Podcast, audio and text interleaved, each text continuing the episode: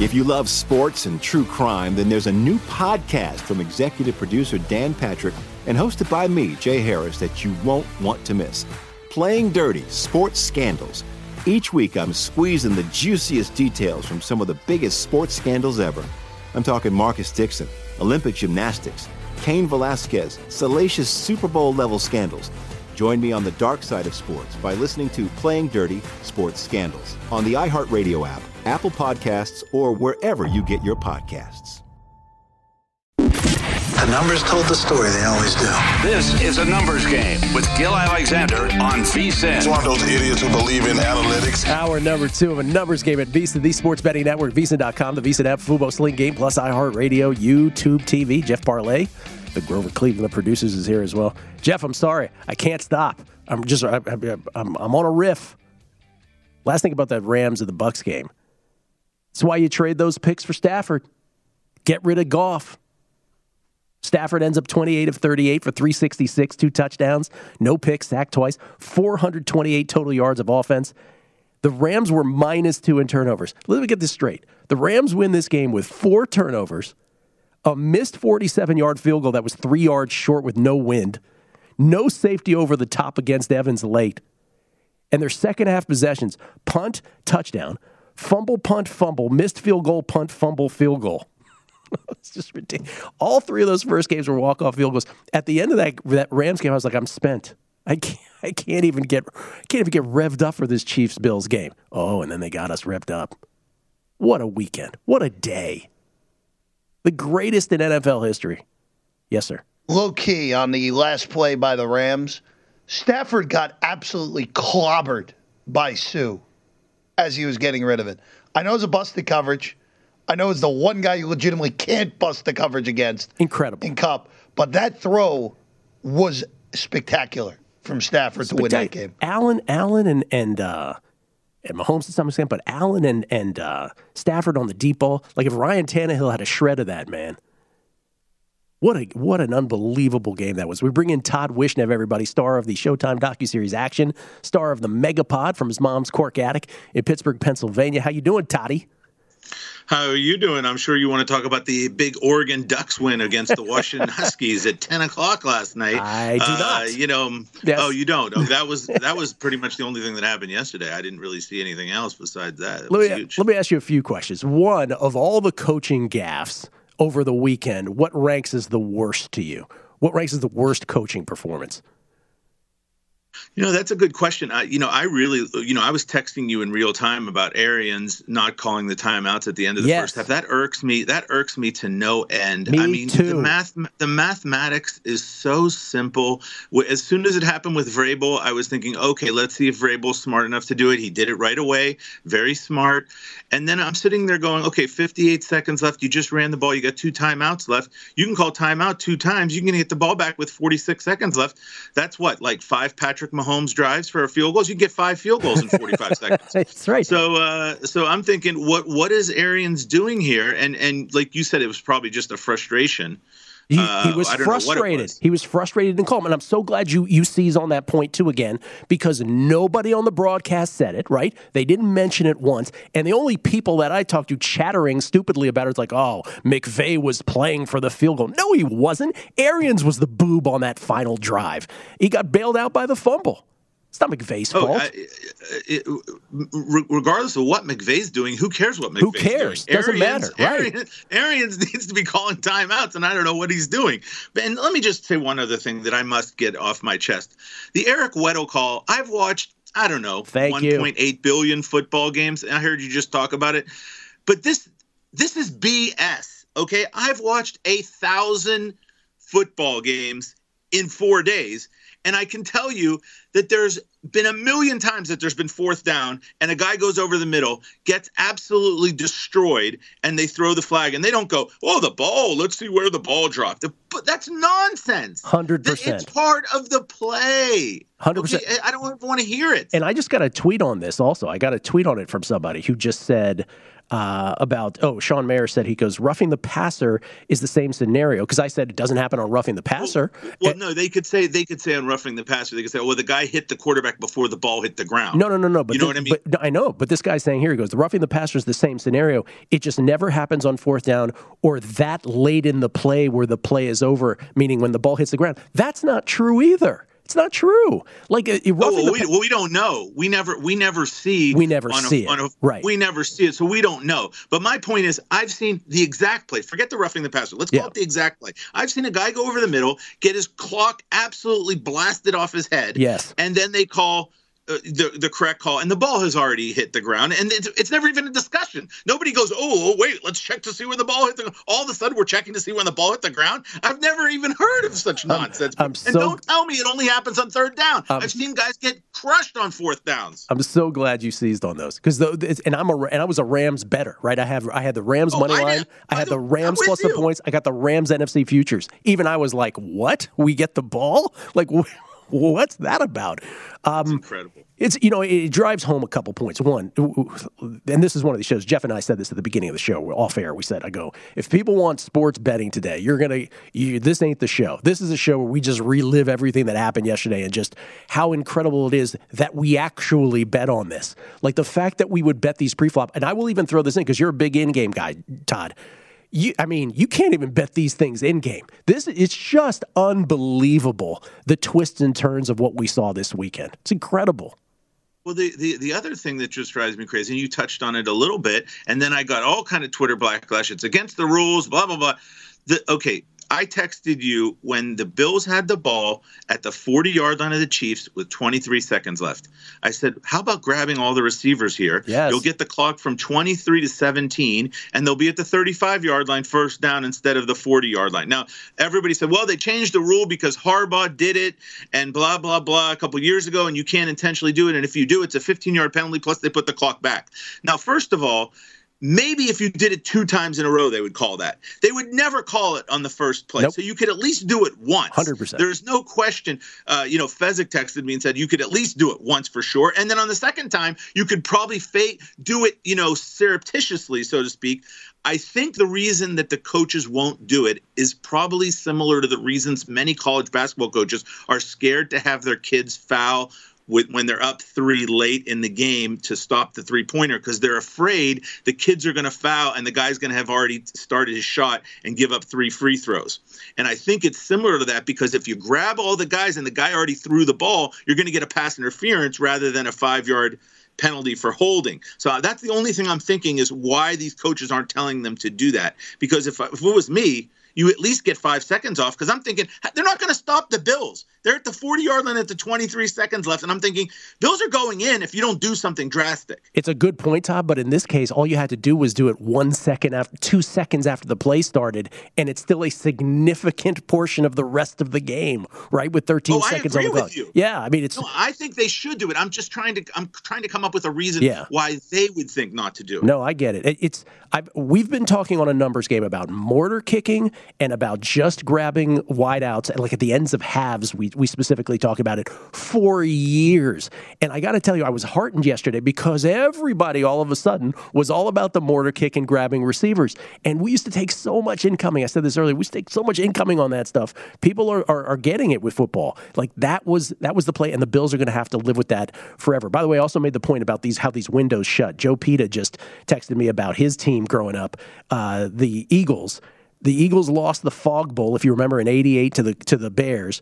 Uh, after wresting the NFC East from the Giants, Reggie White, Jerome Brown, Eric Allen, Keith Jackson, Keith Byars, Mike Quick, and of course Randall Cunningham never got back. And everybody thought they'd be, oh, year after year after year. I mean, you could do this in sports, right? The 86 Mets, oh, they were going to win five World Series. Nope, never got back after the one. At least they got their one. Um, By, by the way, one other thing I wanted to mention to you was uh, I'm sorry, I didn't realize you. Were, no. I thought you were No, no, you were done done. that, that point. It was fourth down and 19 with I think 17 seconds left from their own 17 or 19 yard line for the Ravens prior to the 66 yard kick uh, against the Detroit Lions. Yes. and they only I think it was about. And they didn't have any timeouts because they threw a fourth down pass to somebody who caught it at like the I think it was Hollywood Brown caught it at like the 44 yard line and somehow got out of bounds and that gave them the chance to get the last play and then they got the 66 yard field goal. So that was even more crazy than than the Chiefs get 13 seconds with two timeouts. So people don't understand. You know, sometimes I'll be watching with somebody who doesn't really watch a lot of football. They go, uh, there'll be like 22 seconds left in the half or 25 seconds left in the half, and I'll be like, oh well, you better make sure you use up all this time at the end of the half because they're going to come down and try to get a field goal. They're like, what are you about? 20 seconds. Hello, in the NFL, 20 seconds is not nothing, especially with two timeouts. You have to do something like you're saying. You have to either mortar kick, you have to come up with something. The game's not over, folks. Okay, just because there's 13 seconds left. If a guy if a guy's got two timeouts, he's got two legitimate plays. Todd, you can get 50, 30 yards. We got two minutes left, and I want to give I want a one minute answer for each of those from you. One, if you're interviewing coaches, isn't the first thing you ask them how would you handle these late game situations? That would be my whole coaching interview is i'm going to give you a scenario. You tell me how you coach your way out of this. Isn't that the whole interview well, here's the thing. They all watch film till the wee hours of the night of all the plays, but they never watch film about time situations. You know how they're they're teaching the players with all the with all the film of the actual plays? What about them watching the last 2 minutes of halves and them watching the last two halves of game cuz they probably never watched those of the other teams. They should and then maybe they would start to realize what the time actually is cuz they have no clue. I mean, many of these guys, and don't tell me, oh, well, they're NFL coaches. They mess it up over and over. How many times do we see guys snapping the ball with 15 uh, on the play clock when you're winning by uh, like four? It's like, it, it, you just can't make it up how, how it unbelievable up. it is and they should be a film crew filming like them doing film with the coaches yes okay coach here's two minutes left now what do you do you know because they don't know what to do here's the here's the last question overtime I said that er, before earlier on the show, we have 30 seconds here. I said, I've never disliked the rule ever before. People dislike it. I don't dislike it. Yesterday was the first time I disliked it because you knew the, the first team that got the ball was winning that Chiefs game. You, you, where do you stand on it? I mean, look, I, me personally, people hate the college rule. I, I, think it's the fairest way because everybody gets a chance. But you know, I mean, it's the rules, and at least it's not the way the old way. You remember the old way? Field goal. You got the the, the kick, and the field goal is over. Game's over. Uh, Todd, we'll have you back here soon, maybe later this week. I appreciate it, man. Thank you so much. Good to see you guys. Todd Wishnev, everybody at T Wish uh, at T Wishnev on Twitter. Packers Niners blow by blow. Next. Chrissy Andrews to come as well. Numbers game, VSIN, the Sports Betting Network.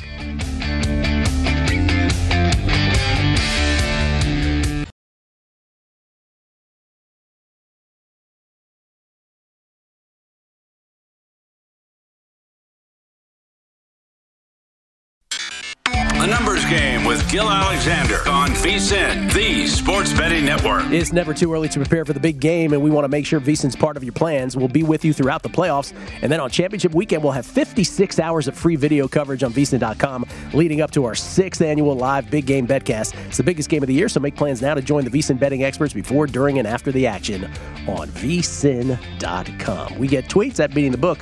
This is from uh, Los Vegas 514. Yo, let's just end the season now. The next three games got a lot of catching up to do after yesterday. Mile High Mike, uh, Gilly, did you see what the end game was on the Chiefs with 13 seconds left? Yes. The Bills were like minus 3,500. Hope nobody took a bath on that. Uh, David Stone, great show. I have no idea what GMs ask in interviews for a head coach, but don't you think the first questions asked now are what do you do in the ending of these four games this weekend, and when do you use your timeouts? One hundred percent. If you're there of the interview, I already know about your your X's and O's. I want to know about this stuff. Bears 100. You, Drew, and Dan Weston on Gael Monfils. Time to break the jinx. Let's go. Uh, let's see here.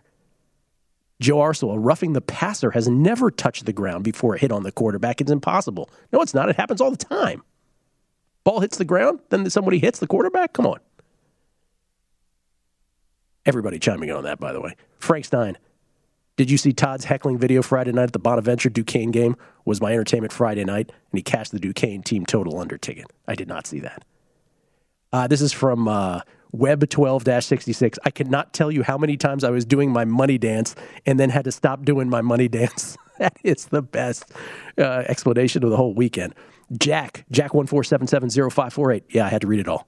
Regarding the Weddle penalty. Exact same thing happened week prior. Eagles Bucks. Eagles go on fourth, incomplete. Bucks unsportsmanlike enforced after the play. Bucks take over on downs. Nicholas Griggs, what Todd said, it's the same analogy as fouling when down three in the NBA about why not holding the receivers. Trip Tepper goes the other way. He says the Hochuli misapplication of the rule on the Evans headshot was complete hogwash. That was not a dead ball. Hochuli needs to be banished to the CFL. On and on, tweet after tweet. We appreciate it. Um, this is you. You have a bunch of tweets that we didn't get to earlier, Jeff. Want to want to go through these real quick? Some of these. I don't know if you do or not, or should I just go into the blow by blow? I think you have to save one of them in particular for the middle of this. Okay. Well, let me just do this. Green Bay loses to the to the Niners 13 to 10 Saturday night. The second number 1 seed to go down that day. First quarter, Packers go up 7 to nothing quick. Opening drive, matriculate the ball down the field, 7 to nothing and you're like, "Oh, it's going to be a long day for the Niners." Next drive for the Packers, the Niners go out. Marcedes Lewis fumble on the subsequent drive. San Francisco cannot take advantage. Next Niners drive, Jimmy G hits a wide open George Kittle running in the middle of the field in the chest over the top, dropped. Was the Niners' one offensive chance in the first quarter. Second quarter, still seven to nothing. San Francisco, first completion. The the Niners' first completed pass, and the first time they got pos- they got to positive yardage in the game was a 15 yarder to George Kittle with 6.36 left in the half. That's how inept the Niners had been, still down 7 to nothing. Niners have it all set up, getting completely outplayed, had a chance to tie it going into the half. First and goal to Green Bay 19, 109 left. A hold that puts him back 10 yards, and then a Jimmy G terrible interception, Adrian Amos just waiting on it. And you're like, there's Jimmy G. There's Jimmy Garoppolo rearing his head. This is why the Niners can't possibly win this game. Every chance in the world, and they're still down, but they're only down seven and nothing. Third and three at the Green Bay 11, 40 seconds left in the half. Aaron Jones gets open, 75 yards to Aaron Jones. And the, and the Packers are immediately in field goal range. And then Bosa causes a fumble we never see who recovers it. Fox shows no replay whatsoever. We're supposed to assume that the Packers recovered it. Field goal blocked. Mason Crosby, he was dead last in our uh, field goal rankings. That wasn't his fault. Jimmy Ward, who got toasted on the Aaron Jones play, makes the block there, redeems himself, and it's seven to nothing going into the half. Fast forward all the way to the fourth quarter. And by the way, the Bosa thing, the Niners defense, this is why all week we're like, are they have is Bosa playing and is Warner playing? That was the whole game. Those two guys. They weren't playing, Packers going to run away with it. They were playing, I took the Niners in the points. We go to the fourth, fourth and one at the Green Bay 19. There's 6:14 left in the game. It's 10 to 3 now in favor of the Packers. The Niners get stoned if only Jeff they had drafted someone with a third overall pick in the draft who might have been able to help on high leverage short yard situations. If only. Jay Lance, Trey Lance does not see the field. And you're like, oh my God, they couldn't get the yard. There's six minutes plus left. It's 10 to 3. The Packers are going to pull this out. Nope, three and out. Punting from their own 12, 450 left. The Niners aren't in punt block scheme here, punt, punt block formation. They're just rushing this, the normal amount of guys. And Jordan Willis just absolutely steamrolls the guy in front of him and blocks it. Talanoa Hufanga picks it up, scores 10 to 10. They weren't even trying to block it. As we talked about with Drew Dinsick earlier, the Packers apparently unaware that you should try to pick up the football at that point. There was not a Packer in sight. 10 to 10. And then Green Bay with yet another three and out. San Francisco, and by the way, that three and out ending with a Aaron Rodgers. I'm going to throw it to Davante Adams in double coverage because I trust no one else on my team, and I'm infatuated with Davante. Three and out. San Francisco gets the ball first and 10 from their own 29, 320 left. Nine plays later, including a Deebo Samuel nine yard run on third and seven at the Green Bay 38 with 103 left. Robbie Gould in the weather in the elements from 45 yards to win it 13 to 10. And oh, by the way, the Packers had 10 men on the field for the last field goal. Green Bay, since their opening drive touchdown the rest of their day. Fumble, this is how every drive ended. Fumble, punt, punt, punt, blocked field goal, punt, field goal, blocked punt, punt. That's Aaron Rodgers, ladies and gentlemen, the MVP. Let me do that again. From the opening drive fumble, punt, punt, punt, blocked field goal, punt, field goal, blocked punt, punt. The Packers got the ball four times after halftime. They had 48 total yards. That number was 63 until the last two drives when they went for minus nine, then had the punt blocked, and then minus six. Meanwhile, Jimmy Garoppolo, or as we will refer to him from now on as James Garoppolo, 11 completed forward passes, 11 of 19 for 131, no touchdowns, one pick, sacked four times. Jimmy Garoppolo somehow is now 9 and 2 straight up in games where he's thrown zero touchdowns, 3 and 0 in the playoffs, and is on the doorstep of his second Super Bowl in 3 years. That's amazing. By the way, he could have thrown roughly four pick sixes in this game. How how many times, Jeff, did he flirt with a pick six? Gill, I was very close at one point to betting Green Bay's defense to score the next touchdown in the game multiple times because of how bad Garoppolo looked. He was, uh. he was terrible. And, and, and, and I just want to throw this out there, and I got to give Michael Lombardi some credit here for mentioning this uh, on a network over the last few weeks. Green Bay had the worst special teams by a wide margin in the I, NFL. I gave, him, cre- well, I gave him credit last hour, yeah. Yeah, and – they were 32 in DVOA, like significantly 30, 32. For a team that I don't think has particular, they aren't the deepest team, but they were the team that we thought was the best team going into the playoffs. And their special teams legitimately did the only thing in that game that could have lost the game. The only way San Francisco was scoring a touchdown was if the special teams gave up a touchdown. And Gill, once Aaron Rodgers leaves, you have said it, I have said it, a lot of people have said it. Matt LaFleur is going to get so badly exposed mm-hmm. that the Packers next year, if Rodgers, let's say Rodgers retires, ends up with the Broncos, whatever it is, Green Bay is going to go from penthouse to outhouse oh, immediately. Immediately. Immediately because LaFleur is not a particularly good football coach. He's just won all these games because Aaron Rodgers was Aaron Rodgers. 212 total yards for the Niners in victory. Can you show the tweet now? This is a great tweet that we got yesterday after this game, which I think sums it up better than any. This is from Clarence Hill Jr. Aaron Rodgers still hasn't won without Mike McCarthy. still hasn't. Elite job of trolling. What's that? It's an elite job of trolling on that tweet. elite trolling job for sure. Aaron Rodgers still has not won without Mike McCarthy. One Super Bowl to show for it. Whew. And by the way, within a span of a few hours on Saturday, sports betting wise, you had Francis Ngannou winning by decision, which was like what, 14 to 1. He texted me this. Shapo winning in straight sets against Zverev. Not just winning, winning in straight sets. That had to be a huge number. And then the Green Bay Packers to score the least points, the fewest points of the weekend. The biggest dog on the board for sure in that category, as they only muster up 10 football points. The Packers of Aaron Rodgers. What would a $100 parlay have paid on those things? Unbelievable. Chrissy Andrews joins us next. We still got to get to the Titans and the Bengals. Oh, I haven't forgotten the one thing that I got to eat crow about. Coming back, Numbers Game, VSIN, the Sports Betting Network. A numbers game with Gill Alexander on VSIN, the Sports Betting Network. If you missed any part of our show or anything on the VSIN schedule today, don't forget to check out our free sports betting podcast. Catch replays of all our shows or download and listen on your schedule.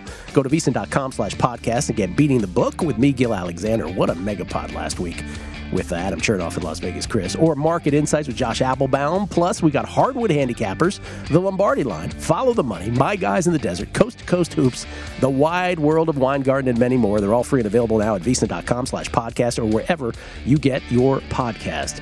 We get tweets at Beating the Book. This is from uh, Alan216. Regarding clock management in football for any sport, teams should have a savvy sports better in the booth or on the sideline advising coaches. They could do the math instantly in their heads and know exactly what should, could be done. Uh, Alan 216, we've been saying that for years on this here program. Couldn't agree more. Mike Boreal. Gill, I think the NFL coach's decision making or lack of equates to sports betting and horse racing. You might be a great handicapper, but at the end of the day, you lose money because you don't have money management skills. I understand what you're trying to say. Yeah, that that that X's and O's is one thing, but so many of these games and the ultimate determination comes down to game management, and so few get it. So few get it. Jim Murphy, Gill, after watching KC Bills, here's a suggestion for OT rules change. I like name that song. It's name that score. Josh says I can score with four plays. Mahomes says I can score in three plays. uh, Jeff Levine, hope I'm pronouncing that correctly. When Tennessee elected to go for a two point conversion following the penalty on the Bengals, if say then Tennessee committed a five yard passing penalty and they wouldn't have had uh, and they would have had to try the two point conversion at the six yard line, could they reelect to go for one point and and kick? Yes, is your answer. Stats, facts, observation. Gill, can you tell me the Twitter handle for Todd? I missed it. He was on the show shortly after uh, 8 a.m. West Coast time. Yes, T. Wishnev. T. Wishnev. Damon Scoleri. If the refs applied the dead ball foul logic consistently, wouldn't roughing the passer always be a dead ball foul when the call is for the defender landing on the quarterback with his body weight if the quarterback's knees down first? The interpretation yesterday was absurd. Uh, let's see here, and on and on. We can go on and on, but we'll, we'll stop right there. Let's bring him in, ladies and gentlemen. Uh, he's been with us every Monday for this football season and every football season since the beginning of time. Uh, but now that we've gotten to the championship round, there's no more guessing lines to do so. But we bring him in because I want to get his perspective on all of this. My mishbucha from the South Point Hotel Casino. It's Chrissy Andrews. How you doing, Chris? Good, Gill. How'd you wind up this weekend? The only thing I missed was the Titans and then I hit everything else. I hit the uh, ah, okay. Niners plus the points, Rams money line and plus the points, and I steered completely clear of that last game because I, I, thought I thought out loud on the show. I was like, you have to be an action junkie to play that game, and it turned out that way. Yeah, and there was plenty of action in that game, certainly. So yeah, exactly. So what, what was the biggest handled game of the weekend for you? That game ultimately? Oh no, no, it was the Rams, uh, the Rams and Bucks because of the three um, you know, as we famously do here at South Point, everything we do at minus 110. So when we were two and a half, we were the only two and a half flat in the world. And then we go to three, we'd be the only three flat in the world. So, you know, we had tons of action on that game.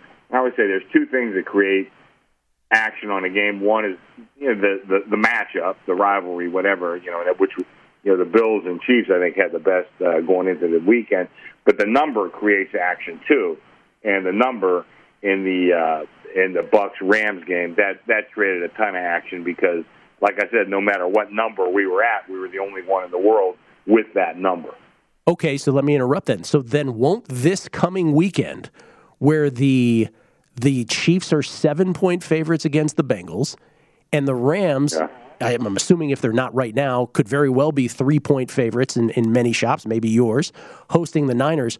Won't this be based on what you just said then, because they're on the key numbers of seven and three, the most massively bet championship weekend of all time? Uh, it very well could be, yeah. But it also you, you have that movement too. I mean, if the Chiefs game right now, I mean, it's a pretty solid seven. So there's no rush to the window. It's not like you're going to miss a six and a half or you're going to miss a seven and a half. At this point in time, they don't exist.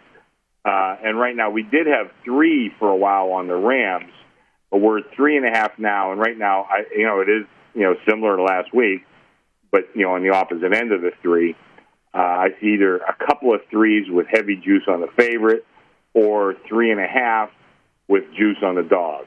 Uh, so we're at three and a half right now and uh, you know, we'll just have to let it play out because these are pretty tough on me. I got to tell you. so, did you end up having a spectacular weekend because all three of the first dogs won outright?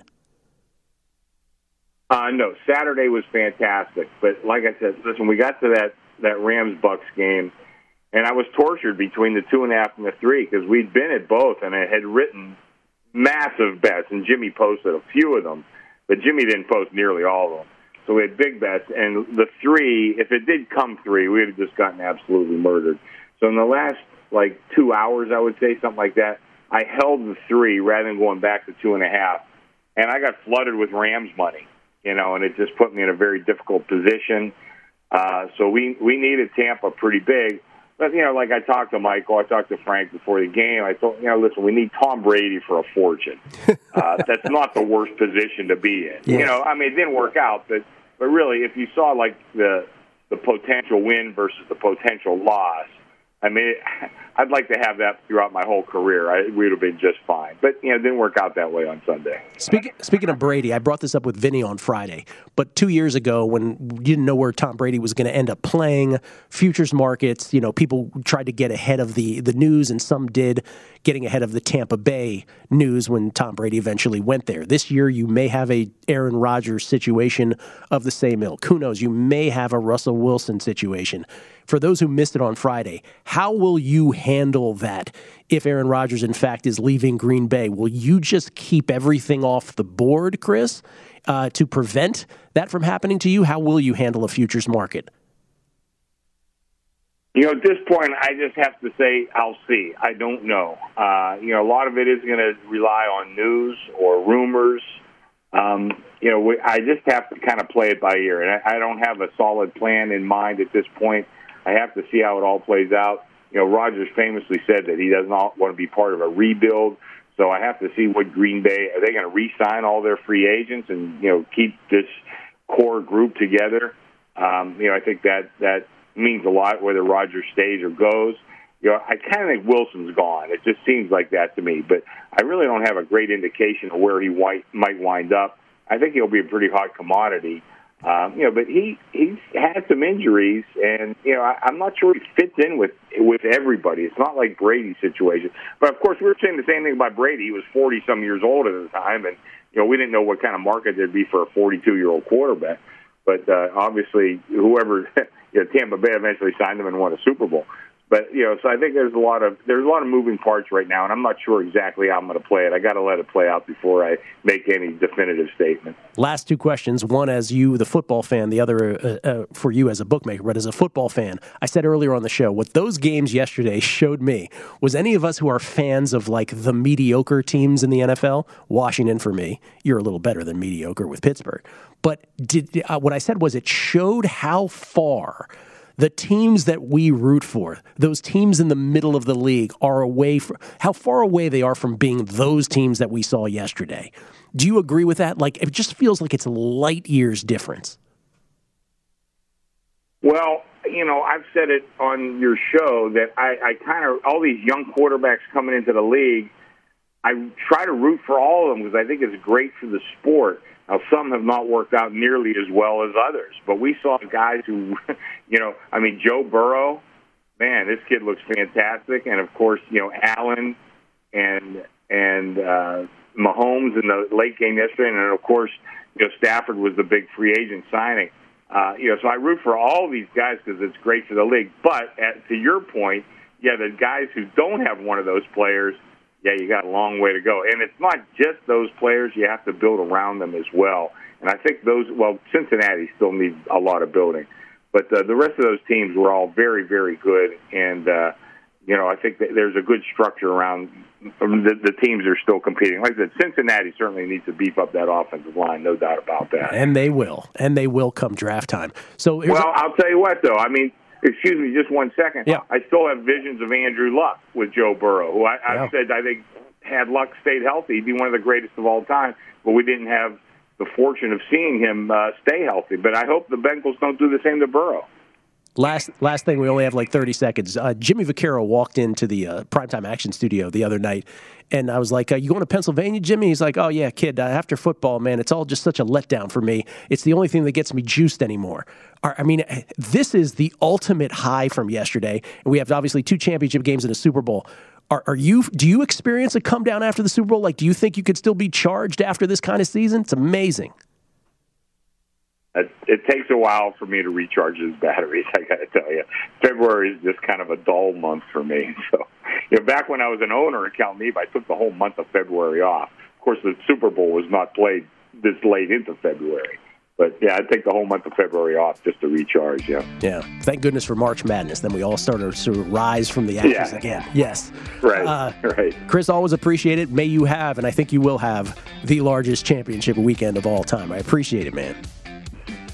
All right, pal. Talk to you soon. Chrissy, Bye-bye. Chrissy Andrews at Andrews Sports, author of not only Then One Day, but also Then One Year. Available at Amazon and where all books are sold. Tennessee, Cincinnati next. Numbers game VSiN, the Sports Betting Network.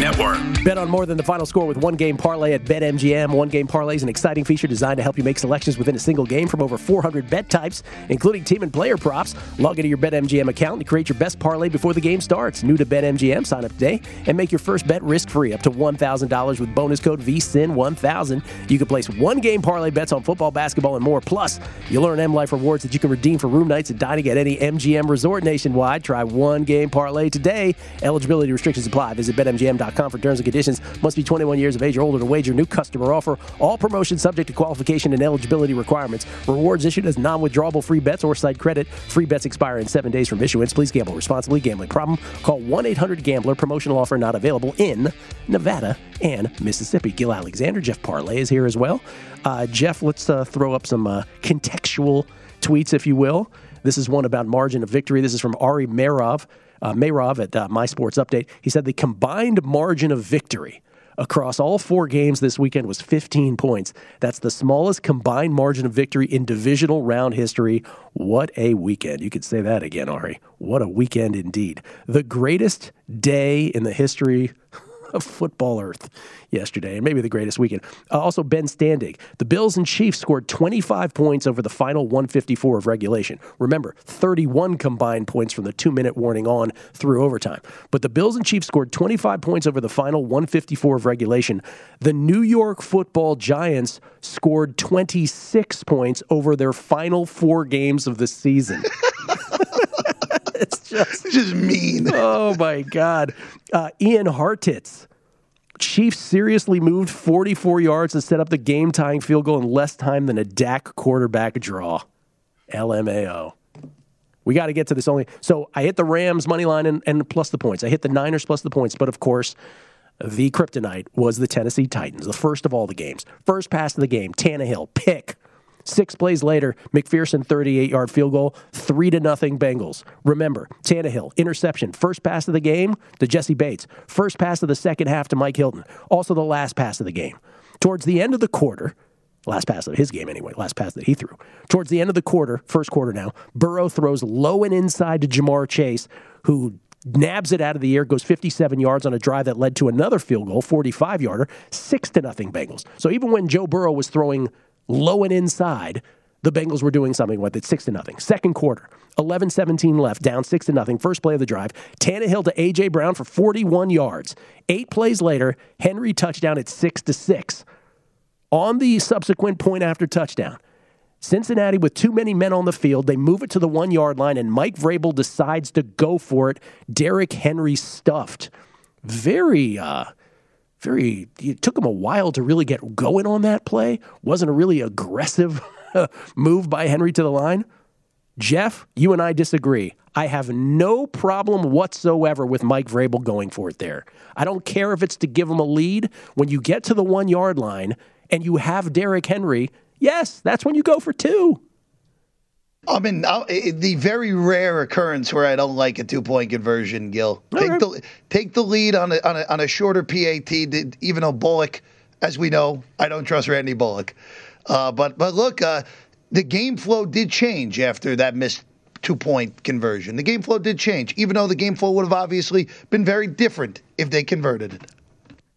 I thought Vrabel going for two and punting every time to that point in the game, keeping his team in the game when the when his offense was sputtering, I had no problem with any of it. By the way, I love how he tried to steal five yards to force a Cincinnati timeout on one of those punts. Compared to some of these other coaches, love Mike Vrabel, love everything he does on a football field in game. Anyway, six to six. Cincinnati matriculates the ball down the field. First and ten at the Tennessee twenty-one. Two minutes left. Vrabel uses all of his timeouts because he's not going to settle for a two for one. He knows Cincinnati's getting the ball first in the second half. No, he's not going to do it. Unlike Bruce Arians, who's like, "Yeah, I'm not going to use my timeouts. I'm down twenty to three. I'm frustrated."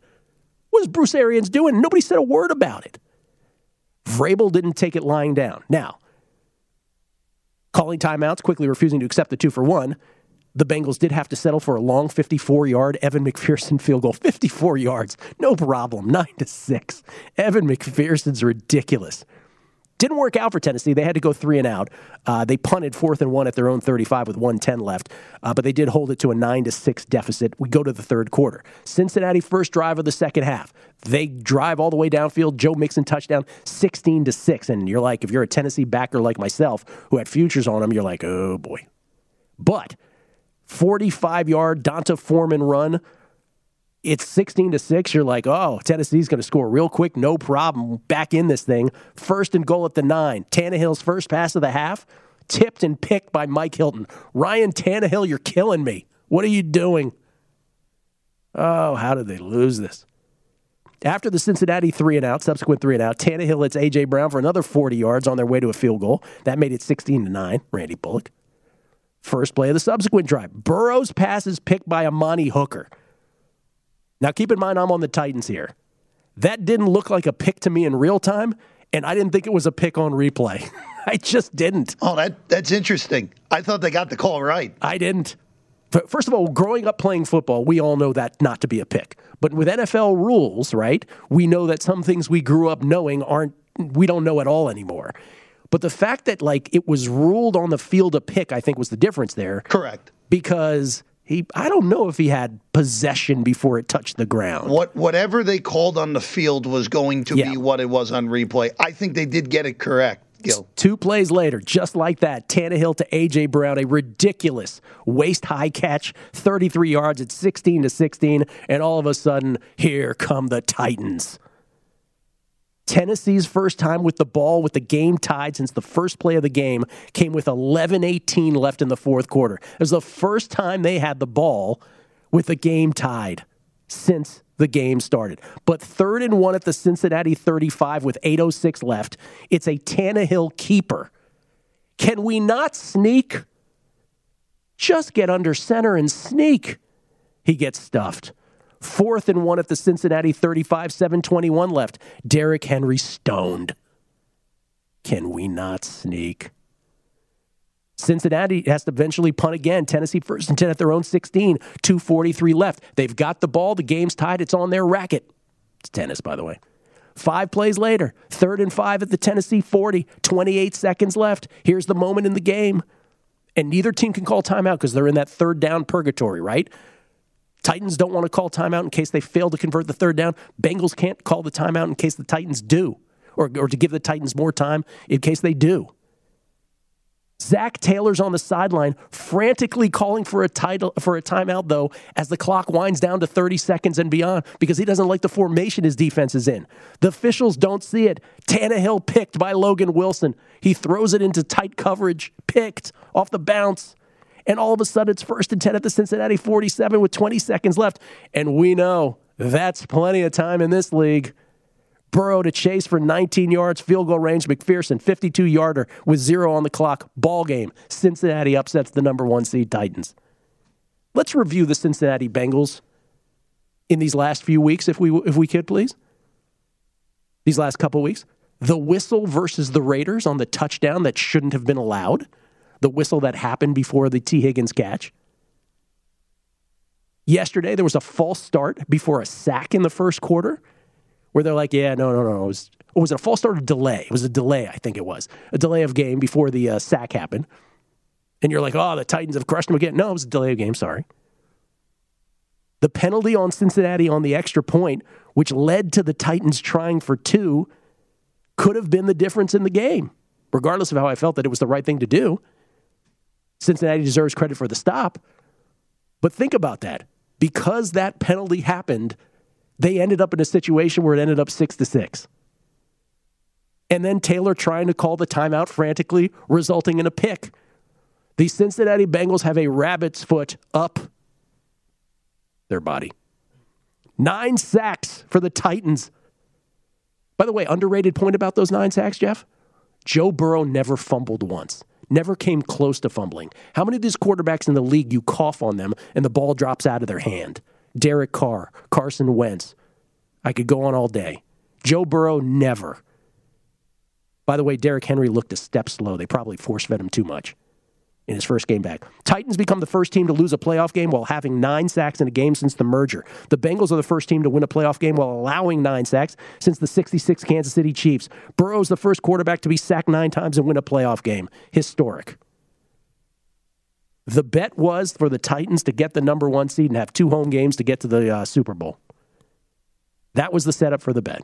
That happened. But I did say last week if they couldn't get to the AFC Championship game, then it's a uh, it's a stinker and it ended up being a stinker thanks to Ryan Tannehill. And I asked Jeff at the end of those two games on Saturday, what's what's the most gut wrenching loss today? The Packers or the Titans? Literally, we, we didn't know what was going to happen the next day with the Bills. What a weekend! What a weekend of the National Football League. How am I betting these two? Uh, it's Chiefs or nothing in that game against the Bengals. Rams, Niners, not so sure yet. Enjoy Lombardi line next from VSiN, the sports betting network. Monfils is the pick.